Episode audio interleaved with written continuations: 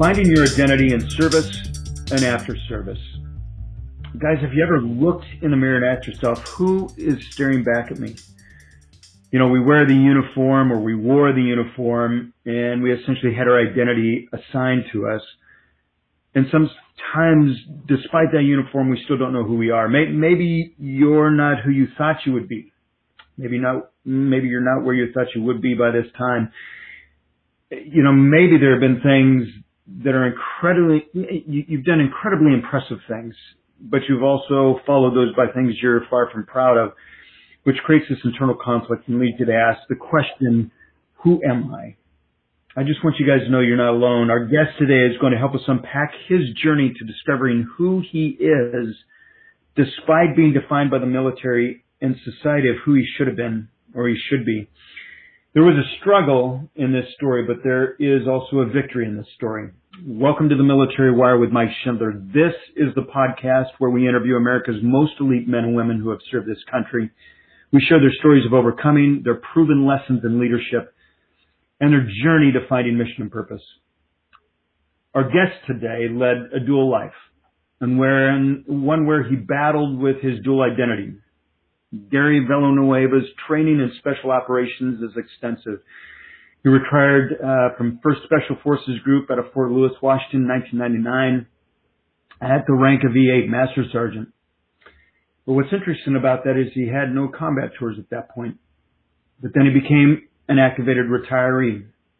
Operation Enduring Freedom, Iraq, called him out of retirement and back into service in the 1st Special Forces Group, 2008-2009, as he states, in the rear with no gear, still no combat tour.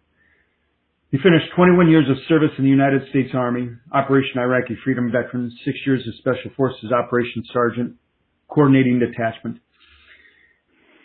8 years as Special Forces Medical Sergeant, specializing in combat trauma management, 6 years as Special Forces Engineering Sergeant, specializing in military explosives, built theater, construction, and fortifications.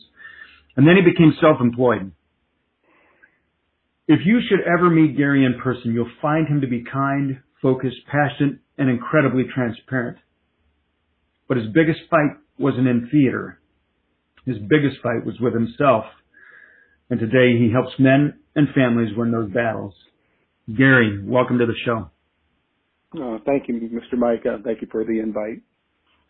Yeah, absolutely. You know, when you and I first met, and I really want our audience to get to know you, and we've got such a short period of time to do this, but you know, before we dive into the topic of how you found your identity, I want you to share with our listeners your journey. Now, I know Gary, it expands 21 years. So you got to give us the clip notes on this, but I really want our audience to understand why you joined and what attracted you to special operations. To be honest, growing up, I grew up in Southern California, grew up in a family of six. Really, other than Billy Jack, badass, but I really had no clue. Yeah. I know I wanted to be a man. And a huge driving factor of that goal was my father. You know, my father was a hard man.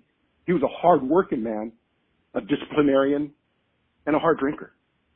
Hmm. I can recall when I was 10, 12 years old. I have two older brothers, but I remember when my oldest brother put his fist up to my father. And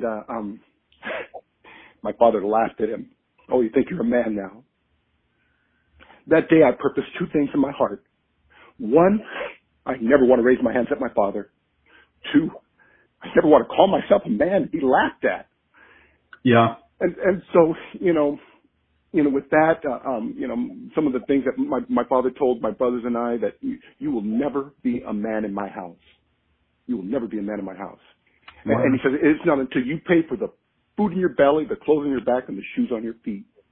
And for that, I thanked my father. And then the other thing he said that, join the military. That'll make a man out of you.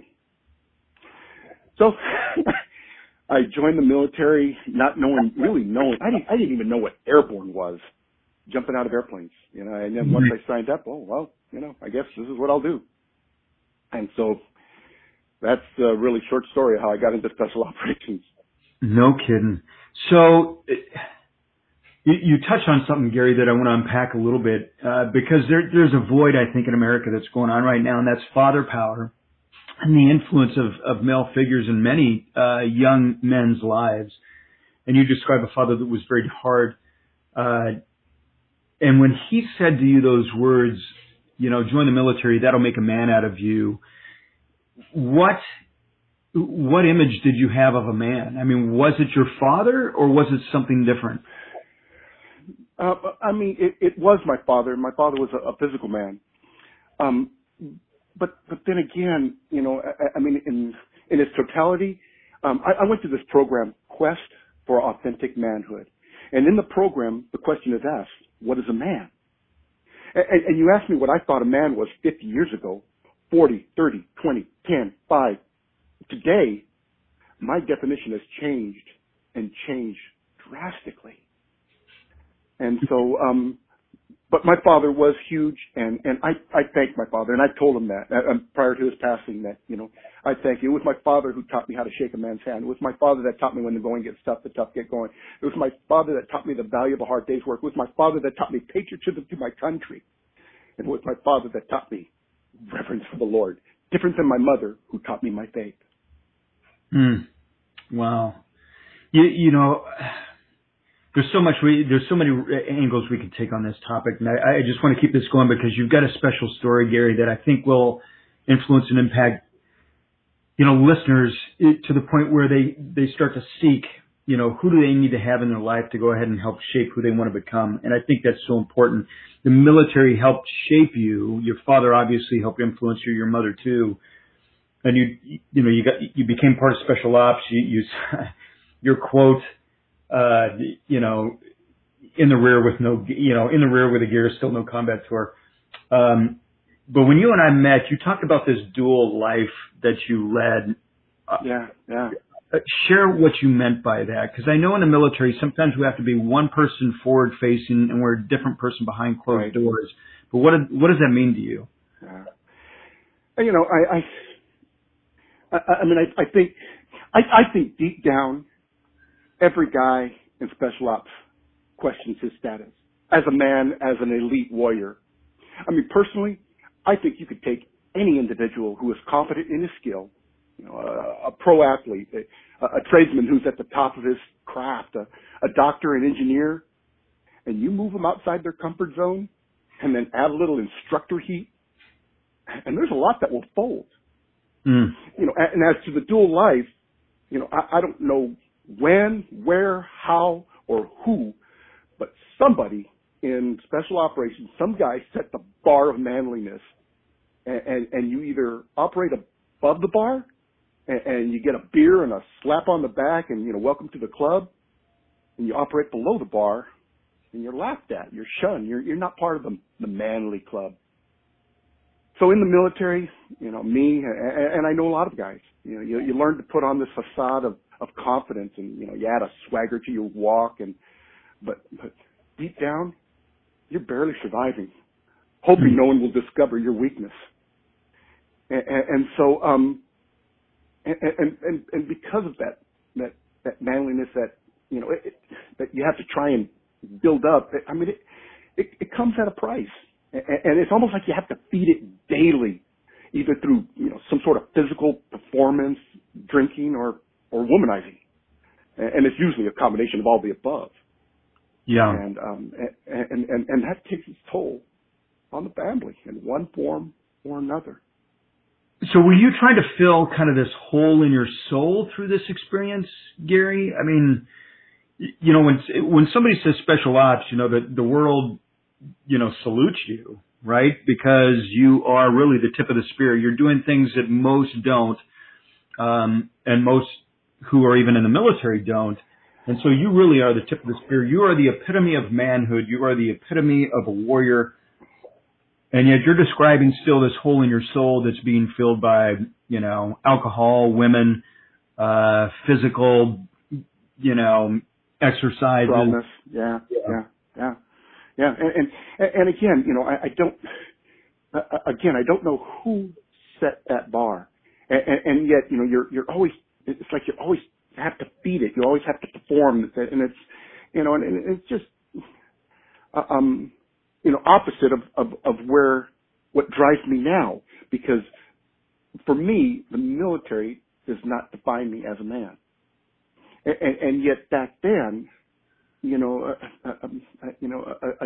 the life that, when we'd go TDY and, what goes TDY stays TDY, and, you just learn to live this dual life. I mean, I could look at my wife. I could come home after a deployment, I could look at my wife and just lie, straight lie. And again, it was just, it helped to, feed that what I thought was a man. And the wife, the family, they don't understand. And yet, as I've come to learn now that, no, it doesn't have to be that way. And I know, and I mean, I've lived it, that it comes at a price. Your family does suffer. And I look at, what did, what me going overseas and living that dual life and drinking, womanizing, and what does that really have to do with, my family? And yet, there were areas, just the thought that came, it's kind of like the, biblical characters, David and Bathsheba, yeah. Ammon and Tamar. What if both those women were seduced in the same way? It talks about Ammon being stronger than Tamar, but yet, strength, that's a given. But what if he was stronger in wooing? And I tell you, that's one thing we learn to do, is we learn to woo people. And yet, when I come home, there were aspects of where I needed to discipline, especially my son, and yet I did not. And down the road, I don't believe in generational cursings, but I do believe in generational habits. And I get to see it, and it hurts. I have a good friend who we served in the military. His son's a heroin addict. Mm. And yet, I'm helping him. I'm helping his son because, we invest so much into this military lifestyle. And I mean, it's one thing to serve our country in to protect our country. And yet it's the after activities that we engage in that do affect our families. Yeah. You're describing that there is a price to be paid for freedom, and it's not always the ultimate sacrifice, which is, death, but there are other sacrifices that are made, which is very difficult. And I'm sure some of our listeners are going to be impacted by this because they're living it or they know people who have lived it. Gary, there might be some that, you and I would probably say won't accept your story because, we're violating the code, right? We're sharing things that should never be shared. Exactly. That, no, that doesn't in fact happen. And, Gary, you just, you got to embrace the suck, and it's part of the drill. You just, we don't talk about it, but what happens, stays behind closed doors. But I think the victory of your story is you worked through this dual life. I mean, you struggled through it. Your wife struggled through it. Your family struggled through it. But you got to the point, how did you break these chains of this dual identity and discover who you really are? I can honestly say that, I know I didn't. I don't think I know anyone who can, at least not on their own or their own power. For me, it was a process that, my Lord and Savior, God, took me through. And for the most part, it takes me back to the start. And I have these reoccurring thought thingies that go through my head that take me back to when I was a youngster. And I could see the little things that really kind of, for lack of better words, wounded my heart. You try and, you don't want anyone to see those things or, those wounds. And yet, again, so often, in living in life, they pop up. But for me, it was just, I think that slowly, as the Lord worked on my heart, and it's painful. Yeah, it's painful. So it's a journey. Yes, it was a journey back, and basically, it's almost like the Lord stripping away all those things that I thought were manliness. And that was so neat. In going through the Quest for Authentic Manhood series, which is by Robert Lewis series, I could see my grandfather with my father. I could see my father with me, me with my son. And yet, as you know, as we start to strip away those things that that I thought were important, and especially, you know, in the military, starting to strip away those things, and that I believe that, you know, I remember my brother, he hears the Lord in a different way than I do, but I remember my brother telling, asking the Lord, "What are you doing with me?" Hmm. The answer that he gave my brother was, "I want to introduce you to someone you don't know, but it's who you are, who God made you to be. It's this foundation of a man that He built before we were born." And so, going through that process, and it was just little by little. Sometimes, I mean, sometimes it hurts way more than others, and you know, just reconciling the past. You know, Gary, you're talking about that age-old question of, you know, essentially how I started this was, you know, have you ever looked in the mirror, right, and asked, who is looking back at me, right? That process that we go through as men and women of understanding, why do we even exist, right? What's our purpose here on this earth? Because you and I both know that we are on this earth to serve a purpose, right? We're just not here out of accident. Right. And so that quest, and you talked about something, you talked about this Quest for Authentic Manhood, this series. Would you recommend that that's something that everybody should go through, every man that is seeking? You know, there's parts of that program that may be considered a little cheesy.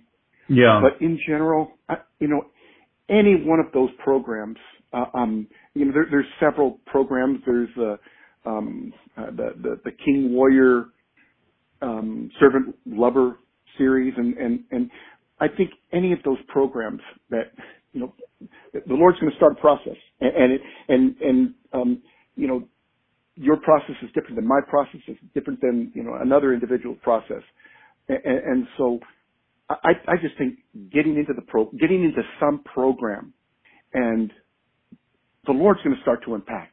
And, you know, go ahead. Yeah, what if you don't believe in the Lord? Like, you know, I mean, I know you know, you have brothers and sisters like, listen, you know what, I gave up on God when I saw the things I saw or did the things I did. Is it still applicable to them, knowing that, you know, God can work on their hearts no matter where they go or what they do, right? Right. But if I were not a believer, is this still something that I should take on? I would highly, I'd highly advise it, because again, what if, I mean, for me, I know the picture I had of a man was not right. Yeah. You know? And so what if, you know, whoever's out there, what if your concept, what if your thought process of what a man is wrong? Yeah. You know, and I used to think that you know, you know, I mean, if you're afraid of God, or, well, he wants to change, you know, he wants to, you know, totally free of change. No, I mean, for me, what I've deduced is I really feel the number one thing that the Lord wants to change in me. He doesn't want to change my character. He put that into me. He doesn't want to change my personality. That's unique. And yet the one thing that I think the Lord does want to change in my life is my concept of love. Mm. Because it is in that concept of love that I can, you know, again, going back to that King Warrior servant lover. You know, we all want to be the status of a king to be recognized as being elevated. And yeah. Of course, for us who are in the military, to be a warrior, to be that gallant warrior. Yeah. Some may not understand what it means to be a servant, but and being a servant, there's so much joy. I mean, to be somebody's right-hand man, and to know that supervisor, that commander, whatever it is, who looks on you and just like with the eyes of that, I couldn't do this without you, my right-hand man. You are the man. And so, this is what these programs help to unpack. And then on the other side is lover. What does it really mean to love? And my world has been, on these concepts has been turned upside down.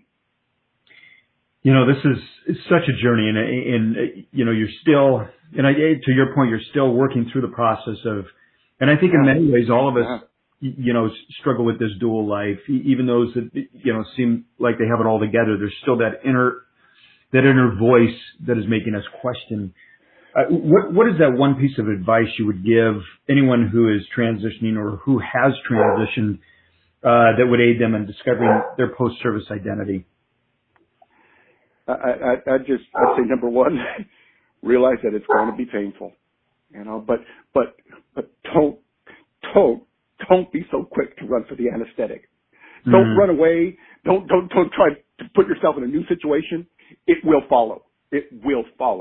Yeah. And for me, I got to a point where I stopped asking why. And for me, it's asking the Lord, why? And it's not so much asking why. Okay, what? Yeah. What is it you want me to learn? And sometimes it's just, I don't claim to hear the audible voice of the Almighty, but there's times where I just feel Him telling my heart, my conscience, shut up, suck it up, be a man, and love. Love your wife, love your family, do the right things, and as far as, I think one of the things that helped me and the process that I went through is going back and embarking on your mistakes. Why do we, success is not always a good teacher. I put that, I served 1 year as a team sergeant. That's the ultimate position in special operations or special forces. Yeah. If as I like to, tell individuals, if you look up in the dictionary, bad team sergeant, my picture's right there, because I failed miserably. But you learned from failures, right? There was no question for those. Well, the thing about it is that after that 1 year, I tell you one thing I did do. I was able to call up 5 of my old team sergeants, and I apologized to them. Mm. I said, I am so sorry. I never realized what a boob I was until I had people like me that I had to supervise, that I had to lead. In Ranger School, when I went to Ranger School, there's the peer reporting system. You can pass all your graded exercises, but by same token, if your classmates say you're a dud, you're out of there. Yeah. When I went to Ranger School, the first 2 peer reports, I had the second highest peer report. In the third peer report, technically I got peered out. Wow. But the instructors look at it and they said that, no, something's not right. And I'll tell you what happened. The first 2 peer reports, I was helping everybody and their brother pass their patrols.